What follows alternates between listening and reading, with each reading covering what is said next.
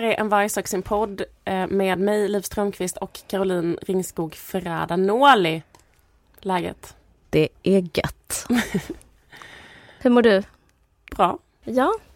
Eh, förra veckan så släppte Uppdrag granskning en video om näthat vad gäller kvinnor. Mm. Hur, vad de får utstå i offentligheten. Då, eh, till exempel olika journalister uttalar sig med tv-program, skriver grejer och så får de väldigt mycket kommentarer på internet och eh, även mejl och brev och sådär. Ibland verkar det vara telefonsamtal skickade till sig och upp, de blir uppringda och så. Det ser jättekonstigt med telefonsamtal som de skickar. Okej, okay, men det var en video som Uppdrag ja, granskning gjorde. Hel, det var ett helt avsnitt av Uppdrag granskning. Mm. Precis, men så har det florerat eh, en video då. Där de läser upp själva liksom så här hat och ja, precis. precis. Ja. Med dramatisk musik. Och jag blev väldigt illa berörd av den. Det blev säkert Alltså, för att jag är en människa, alla blir ju extremt illa berörda. Det var jättejobbigt att se, det var helt fruktansvärda grejer som sades. Men som man gör i hemska lägen så skämtade jag om det. Gjorde du det? Jag gjorde det fast eh, det var privat. Mm -hmm. Jag pratade med en kompis och sa så här, Uh, ge det en minut för snart kommer komma en uh, video om nätkärlek. Det vore väl helt sjukt att någon idiot kommer komma på den här grejen att man ska så här eh, varför fokusera på hat när man kan fokusera på kärlek? Jag skulle tycka det var så dumt om det skulle hända i och med att det är så pass viktigt problem och det belyser ja, men rätt så vidriga grejer som händer faktiskt i vårt samhälle. Vad hände? Jag kan berätta vad som hände. Ja. Det startade en kampanj på Twitter som var för hata när man kan älska. Det var en kille, som en designer faktiskt, som hette Jesper Eriksson. Han jobbade på en byrå, han jobbar fortfarande på, som heter Monterosa. Och han gjorde en kampanj som eh, bestod av två punkter. Han döpte den till Nätkärlek. Den gick ut på att man skulle ta reda på sin favoritjournalists e-mailadress. Sen skulle man skriva ett mejl och eh, berätta varför det här är ens favorit. Det låter jättemysigt. Alltså, det kan man ju inte... Det är väldigt negativt av mig att säga att det är fel. Men jag kan tycka att det är problematiskt att ställa det i relation till det här eh, massiva förtryck som håller på. Få hotbrev och hotmail och ja, att bli liksom förtryckt på det viset. För det är väldigt vidriga grejer. Det, man kan jämföra det till exempel med att bli misshandlad. Alltså ett argument mot misshandel tycker inte jag är att säga så här kan vi inte fokusera på kramar istället? För att eh, problemet kvarstår. Det finns liksom något produktivt i att ta upp att det är vidrigt. Att det inte är fullt av kärlek. Det blev en succé. Flera tusentals inlägg på Twitter. Det bara eskalerade liksom när folk skrev hur mycket de älskade varandra. Och så allting blev liksom en jättestor soppa. Liksom. Det här, den här viktiga frågan som handlar egentligen bara om... Jag behöver inte säga att det handlar om kvinnoförtryck. Det handlar liksom om förtryck. Det drunknade i att man skulle fjäska för olika journalister. Och det blev så himla dåligt för att journalister i sig kan inte hålla huvudet kallt i sådana här frågor. För varför blir man journalist? Alltså jag, vissa vill ju vara samhällsförbättrare och vissa vill eh, ah, jag vet inte, liksom säga sin analys och stå i samhällets tjänst och så vidare. Men det finns ju också en viss eh, fåra, en, det finns någonting inom journalister och liksom i själva kulturen, liksom journalistkulturen som är att ha ett jättestort behov, en jättestor tunna, att man nästan är ett enda stort kärl som består av bekräftelsetörst. Fast det är väldigt många kvinnor som är emot eh, och skriver artiklar om hur eh, kvinnor förtrycks eller hur människor förtrycks så blev det liksom, det bara slog slint. Ingen kunde stå emot den här grejen att någon ska säga något gulligt till en. Så det blev så jättekonstig stämning. De som till och med hade varit med i den här nät eh, de, de, de bara lapa i sig. Det blev en massa hjärtan på Twitter, hjärtan på internet, olika debatter som handlar om hur underbart det var att få kärlek. Och det är det ju, men det är, det är så viktigt att fokusera på hat när det handlar om hat.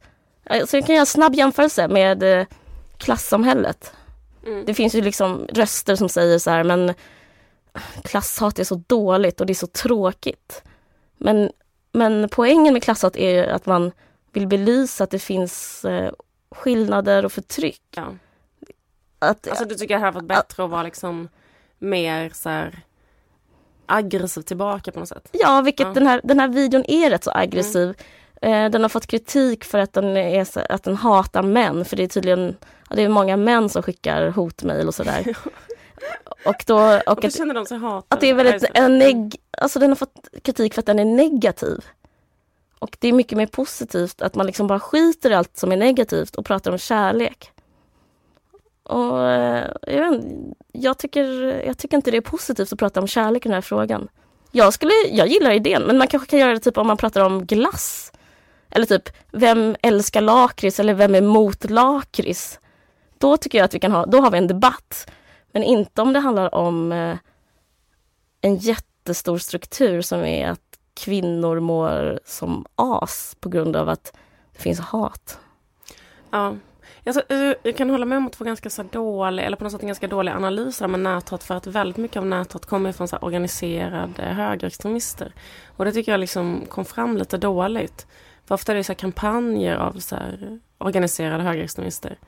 Och ehm, där lät det ju, i det här programmet lät det lite grann som att det bara fanns liksom ett random fenomen som var så här att eh, eh, ehm, ja, de liksom hatar, alltså självklart det finns ett lager som är bara kvinnohat. Men det Ja. finns ju också en extremt tydlig så här, politisk dimension som är att det är högerextremister, ofta liksom nazister, som på ideologisk grund hatar kvinnor för att man är nazist. Alltså Ja. inte så här, och det är, det är liksom inte eller att man tycker att kvinnor ska typ stå vid spisen och det liksom tycker man för att man är övertygad nationalsocialist Ja, visst. och har en förening som driver de frågorna liksom. Ja, och då kan ska- jag, då kan jag liksom känna så här, men då kanske det finns en poäng att eh, säga det offentliggöra istället. den Ja. grejen precis. Och sen tyckte jag att det kändes som att man blandade kanske ihop Fast skitsamma för att eh, jag tycker ändå att det var bra att de gjorde det för att det är verkligen så att ehm, Med nätkärlek? Nej nej, ja jag vet inte riktigt men Men eh, det där med att man uppmärksammar att det riktas liksom bara mot kvinnor så här. Sen var det ju mer så här klockrena psykon men just den där grejen med att det För att jag hörde ju en väldigt så här, Vissa så här har gjort så här extremt dåliga analyser av det här med näthat. Eh, att man menar att det är liksom eh, ett glapp mellan befolkningen och eliten och att detta på något vis är folkets röst och så. Mm. Ehm, och att eliten, alltså att folket hatar feminism till exempel och Mm. därför så att eliten förespråkar det och därför så får de hat och så. Men jag tror väldigt my- mycket av de här, äh, eller att folket hatar invandrare till exempel. Mm. Ehm, men jag tror det är väldigt mycket att, um, ja men att det är väl så här, att, att um, ja men hela den här uh, högerextrema vågen som finns i hela Europa, Mm. bla bla, det här är ett uttryck för den. Mm. Och det har att göra med liksom den här counter jihad-grejen, har göra med Breivik, det, har göra, alltså liksom det är en sån organiserad rörelse som sysslar med detta också. Speciellt de som hotar liksom då politiskt aktiva. Jag menar de dödade ju alla de där på, eller jag menar, Breivik dödade alla de här på Utöja. Mm. Och eh, det var ju för att de var politiskt aktiva, Mm. sossar och vänster. Och. Mm. och det är ju de människorna som säger sådana saker och som säger feministiska åsikter och säger antirasistiska åsikter. Det är ju Mm. de som blir hotade så. så att, Även om man inte känner till det så tycker jag det räcker med att, eh, att det finns eh, ett kvinnoförtryck och att det i sig förtjänar att få en plats trots att det låter gnälligt. Man vill inte höra någon som whinar liksom. Man vill hellre höra någon som säger något positivt. Just den här gången så tror jag inte det är produktivt att höra något positivt när det är så fruktansvärt negativt ehm, det är den här, du tycker det är lite för mycket så här, ehm, kan vi inte bara ha det lite trevligt? Ja, Men jag tror meningen var så här, och man ska inte tysta kvinnor som tycker något, för det finns en massa människor som tycker om dem. Och det får man aldrig veta, för man säger inte det positiva, man säger bara det negativa. kvinnor och män och typ djur. Alltså det slutar ju med att alla, det blir ett mischmasch och det, det konstigaste av allt, inte konstigaste kanske, men det blir väldigt stort fokus på journalister. Det är ju inte intressant i sig att det är journalister som får eh, hatbrev tycker jag, utan intressant är att det finns ett eh, hat och, eh, och det blev istället så här journalisterna gör faktiskt så gott de kan. Då tycker jag man är väldigt långt från ämnet. Och till exempel Filip Hammar fick något, fick jättemycket nätkärlek läste jag på hashtaggen och det, det är mysigt och allt det där men Men han har inte fått så många våldtäktshot menar du? Innan. Nej, jag, dels tror jag inte det men eh, jag menar vad har det med något att göra? Det finns ett problem i samhället och det är att det finns ett eh, väldigt starkt hat mot kvinnor och eh, väldigt reaktionära åsikter som är rätt så mörka. Då kanske vi bör prata om dem. Kollade du på Melodifestivalen? Nej, Sean Banan gick vidare, jaså? kan jag berätta. Och ehm, jag tycker att han är ganska bra, eller liksom gör ett bra... Han är duktig. Ja precis, han är så duktig. Mm. Men det slog mig en grej nu när jag kollar på hans framträdande. Att um, eh, alltså Melodifestivalen, eller tv överhuvudtaget, spelas extremt mycket på känslor. Att man så vill väcka, man vill beröra, typ. På olika sätt. Olika Absolut. mer eller mindre manipulativa sätt. Men allting handlar verkligen om så här väcka någon känsla. Och den känslan som Sean Banan spelar på, det är den här så här gränslös entusiasm typ. Mm, Att vara lycklig mm, kan man säga. Så att han liksom, och eh, texten i hans, eh, eller refrängen var så här, eh, mer konfetti och mera dans, det blir en svettig gul allians. Um, alltså han liksom förespråkar någon slags samhälle där det är mer, mer konfetti, mer dans, mer glädje liksom. mm. Ehm, men så var det så intressant för när jag kollade på det här ehm, så kollade jag liksom på hans eget ansikte och då um, verkar han liksom inte glad själv. Känner du dig lurad? Eh, nej men jag, jag, jag, jag, jag kände att det, att det liksom det han vill sälja är den här äkta glädjen fast han han verkar liksom inte vara glad. Men nu när du inte har sett det så kan inte du ge en... Jag, jag såg honom förra året. Ja, och då tyckte jag han verkar må bättre. Jag måste säga att jag tyckte väldigt mycket om hans nummer förra året. Hans nummer förut var jättebra. Men upplevde du att han själv liksom är så här den här extremt sprudlande, superglada? För det känns så här att han kände sig nedstämd nästan. Mitt i det där numret så kände jag att han utstrålade att han inte mådde bra. Fattar. Hur som helst, men folk eh, köpte ju det i alla fall. Att han var glad, eller blev glada av honom ändå. Så han kunde Av hans- leverera ändå liksom. Han, ja, exakt. Så att han blev röstad vidare till final. Mm, okej. Men jag bara funderar på det allmänt det här med så här känslor i tv, eller här med att vilja beröra via tv. För annars är den absolut mest så här, eh, framgångsrika känslan att spela på, i, speciellt i Melodifestivalen, det är den här grejen att man är eh, ledsen, att man blivit lämnad. Alltså, eller på något sätt leverera känslan, en äkta sorg Okej. är superstort. Um, exempel, alltså när det är lite mer äkta, fattar du vad jag menar? Så blir det jättestort. Och det är liksom, så är det jättemycket i det här samhället. Alltså i Sverige överhuvudtaget tycker jag alltid att det är så. Typ att det som säljer bäst är inte så här, eller det som funkar bäst i Melodifestivalen är till exempel inte att eh, Pernilla Wahlgren sjunger en, så här, en discolåt, utan det är liksom att Carolina af Ugglas sjunger en låt om smärta. Var det därför Torsten Flink gick vidare? Ja, det tror jag. Torsten Flink, eh, Carolina af Ugglas, Sara Varga var ju så förra året, hon sjöng om kvinnomisshandel. Folk sitter hemma vid soffan och liksom blir berörda, det går så rakt, i, rakt in i hjärtat, liksom på svennar. Och svenska folket. Även Sanna Nilsens Empty Room gick så Mm. svinbra. Det är en bra låt också. Ja, det är en bra låt men det är också för att den handlar om ett ämne som, som berör känslomässigt. Mm. Eh, och det är liksom en del av det här eh, vi, vill se, vi vill se er sorg. Mm. Eller vi vill se er smärta. Mm. Vi vill att ni ska dela med er av, liksom gärna på riktigt, ert livs största trauma. Det är liksom en grej som, och, det, och den trenden, eller trenden ska jag säga, liksom bekänn, att bekänna sitt livs största smärta offentligt. Ehm, eller liksom i, i tv att beröra på det sättet. Det känns ju som att det har varit, en, en grej liksom hur länge som helst. Men, men det känns ibland som att det blir mer och mer desperat. Och man kan undra liksom så hur det ska, för jag tänker det finns så himla många tv-program som spelar på det. Mm. Just att, jag menar, Sommarpratet är ett exempel. Mm. Ehm, alla de här stjärnorna på slottet och ehm, Så mycket bättre Mm. och så här, då ska man så här, på ett regisserat sätt eh, liksom att kändisar så här förväntar sig, dela med sig av, alltså även om man är i underhållningsbranschen, man kanske är komiker, man kanske är skådis, man kanske mm. är ståuppare. Men när man är med i rutan, mm. då ska man berätta om så här, när ens pappa dog. Mm. Um, och det är något märkligt med det och det känns som att den har blivit, det har bara blivit mer och mer och mer verkligen, så. jag håller verkligen med Det finns liksom en men det kan jag tycka man kan se i eh, andra kulturyttringar också, typ i spelfilm och speciellt faktiskt spelfilm, att det finns en trend eh, mot att saker och ting ska bli mer dokumentära. Och även i, alltså, i sitcoms och allting. Verkligen, i litteraturen, det är verkligen så. Ja, det, liksom, eh, det finns en biografisk, ett biografiskt krav nästan för att det ska slå an. Eh.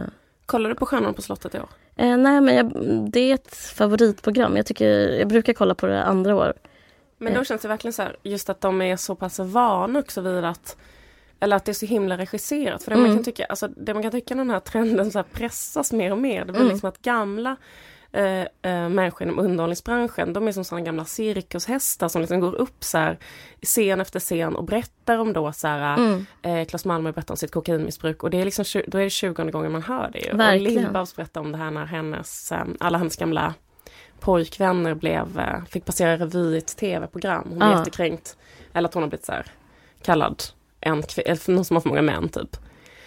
Och hon har varit ledsen för det och så vidare. Och eh, Ranelids läpp har man, den, den, det har jag hört många gånger. Ja men precis och då kanske också och eh, reagerade också över det i um, Så mycket bättre, det här mm. eh, tv-programmet då. Att man vill att man känner som man ska gråta, man vill att de ska så här, eh, öppna upp och bryta samman. Mm. Sen ska alla böla och sen ska det, så blir det typ som en katarsis för tv-tittaren. Mm.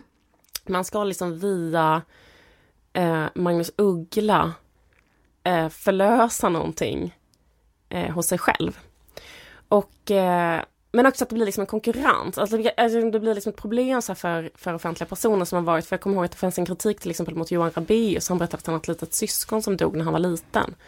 Och då var det en tv-recensent som skrev förra året, den, den, det där har vi redan hört liksom. I, som, i hans sommarprat. Mm. Och då var det så här, dra inte den om det är döda syskonet en gång till, för den har vi hört. Liksom. Eh, och det blir liksom något, eh, för det är något cyniskt i det här också liksom. Mm. Att man, eh, det är cashen väldigt mycket man tänker på. Alltså man vill ha den här, man vill ha det liksom regisserade, berörda, men jag tycker faktiskt att det blir ett problem för de tv-programmen. Um, att man känner sig så man kan känna sig så ganska manipulerad som tittare för att man märker så här vilka eh, trådar de håller på och rycker i hela tiden. Ja, oh, shit jobbigt. Jobbigt att se det. Ja. Eh, Sean Banan. Mm. Låg det honom i fatet att han inte spelade på Sorg? Jag upplever liksom att han um,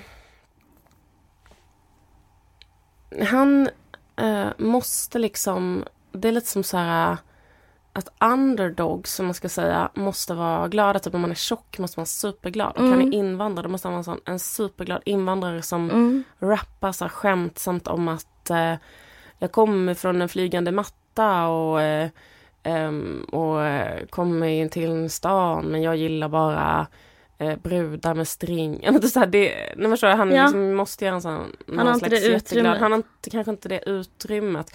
Men Eh, jag tror absolut att det skulle finnas ett utrymme för Sean Banan att liksom hålla ett eh, jättegripande du, sommarprat jag om tror det kommer komma. Tror inte du? Om fem år kanske något krigsrelaterat på något sätt.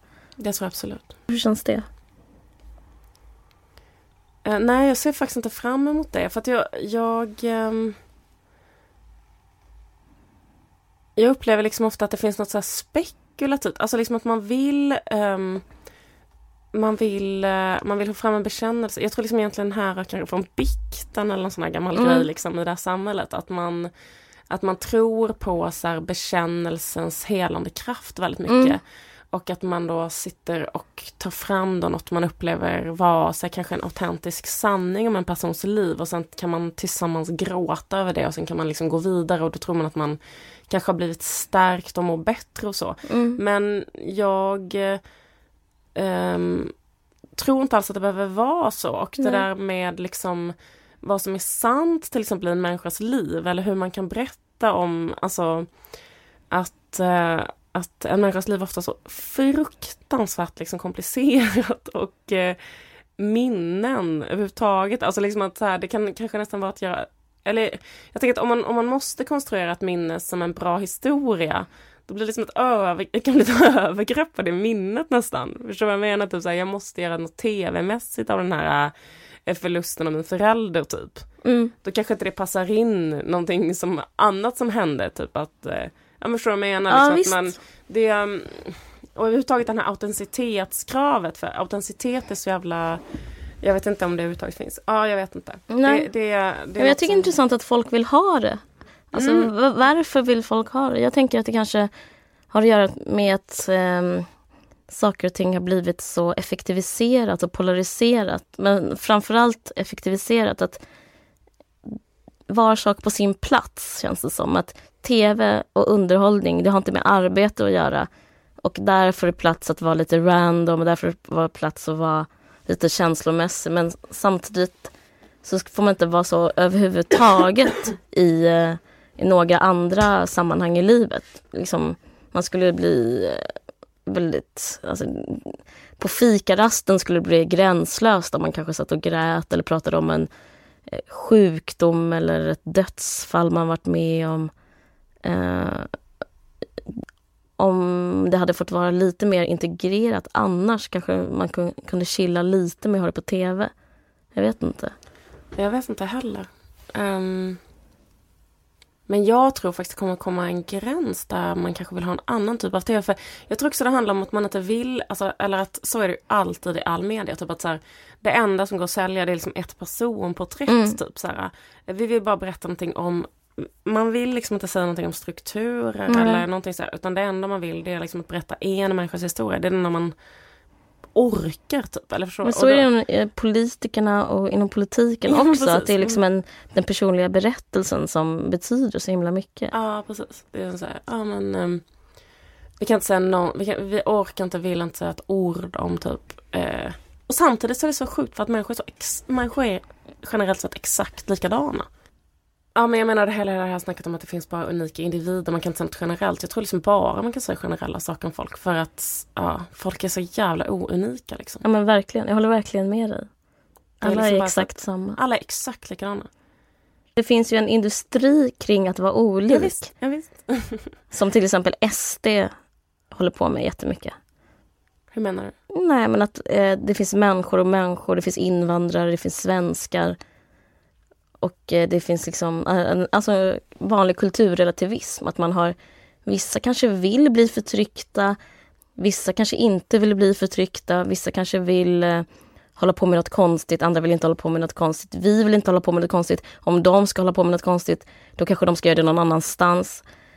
När det egentligen är så här att alla vill ha det bra liksom. Ja precis, och hela den här prylen med individuella val också. Att det är så fruktansvärt viktigt att välja liksom en massa så här helt sinnessjuka grejer. Um, och eh, för att manifestera sin egen identitet som aktör på något sätt i samhället.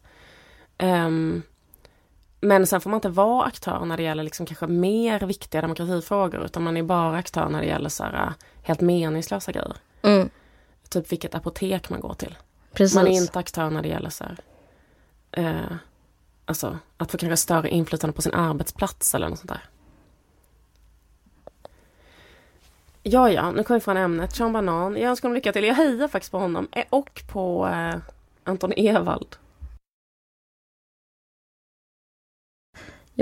tillhör ju de som inte ser Melodifestivalen så jag, kom, jag har ingenting att säga om Nej, det. jag vet, jag vet. Ja, vi ska, vad ska vi ta då? Jo, eh, det påminner lite om det här som du var inne på om eh, det biografiska berättandet. För eh, det finns ju fler medier än tv. Till exempel sociala medier. Eh, som Twitter som vi var inne på innan vad gäller nätkärlek. Men en sak som blivit otroligt stor är ju Instagram. Intressant.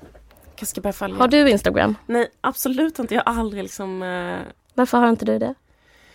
Um, jag, jag är så himla liksom teknik, eller liksom så extremt så med allting. Alltså till exempel om jag börjar äta en viss mat så bara liksom äter jag bara den. Eller typ om jag börjat, det tog så himla lång tid för mig liksom att liksom skaffa en mobiltelefon. Kommer du ihåg? Jag skaffade en mobiltelefon fem år efter alla andra gjorde det. Kommer du ihåg det? Absolut. Att man alltid ringde till mig hem. Nu har jag till exempel inte en iPhone, jag har en jättesprucken gammal Sony Ericsson. Jag menar detta är ingenting jag poserar med eller skryter med, det är bara liksom en seghet, eller så här, jag gillar inte att um, liksom lära mig något, alltså jag gillar att lära mig något nytt inom vissa fält, men jag tycker det är väldigt stressande. Alltså, och Facebook tog så extremt lång tid också för mig att skaffa, om eller inte extremt lång tid, det finns fort, fortfarande folk som inte har men um, och jag har inte Twitter som används, bla bla. Men eh, sen märker jag ofta liksom att eh, när jag, för jag, jag, orkar inte heller vara en sån människa som liksom, som man ser vissa så här 40-talister som inte har en dator, som inte har börjat, som aldrig börjat använda dator. men det finns ju vissa sådana. Ja, visst. Eh, som fortfarande skriver med penna och liksom hela den grejen och det är liksom som inte använder internet och det är så jävla dåligt. Alltså det är inte bra. Man, man liksom får försöka Eh, alltså jag tror det, alltså, men jag måste, jag måste bli pushad i riktning mot alla sådana saker. Men jag kan eh, uppleva människor som inte har Twitter och liksom. Instagram, uh, att de är lite, att de tror att de är bättre än alla andra. För att det är så fult. Och mm, det, man klagar alltid på folk som håller på med sin telefon hela tiden. Man är mycket mer så här, eh, lever i nuet och mindful och kanske uppskattar en blomma mer än man uppskattar vad som händer på en skärm som tar en bort någonstans. Det... Jo precis, det, det tror jag faktiskt i och för sig är sant. Alltså jag menar jag, jag tror verkligen det. För nu, alltså till exempel jag har varit um, i Thailand i en månad och då hade inte jag någon, något internet till exempel, ingenting. Och då upplevde jag att jag hade en enorm livskvalitet. En, en underbar livskvalitet i nuet. Så att jag tror faktiskt att man, alltså jag hyser den åsikten. Ja. Du må kalla den elitistisk. Men eh, eh, men jag vet inte riktigt, jag kan känna så här... Eh, alltså, jag, jag, tycker inte du är elitistisk, det är bara för att jag håller på extremt mycket med de grejerna och mm. eh, får ut väldigt mycket av att hålla på med eh, jag, jag, älskar Instagram och jag älskar Facebook, jag tycker det är så himla himla kul.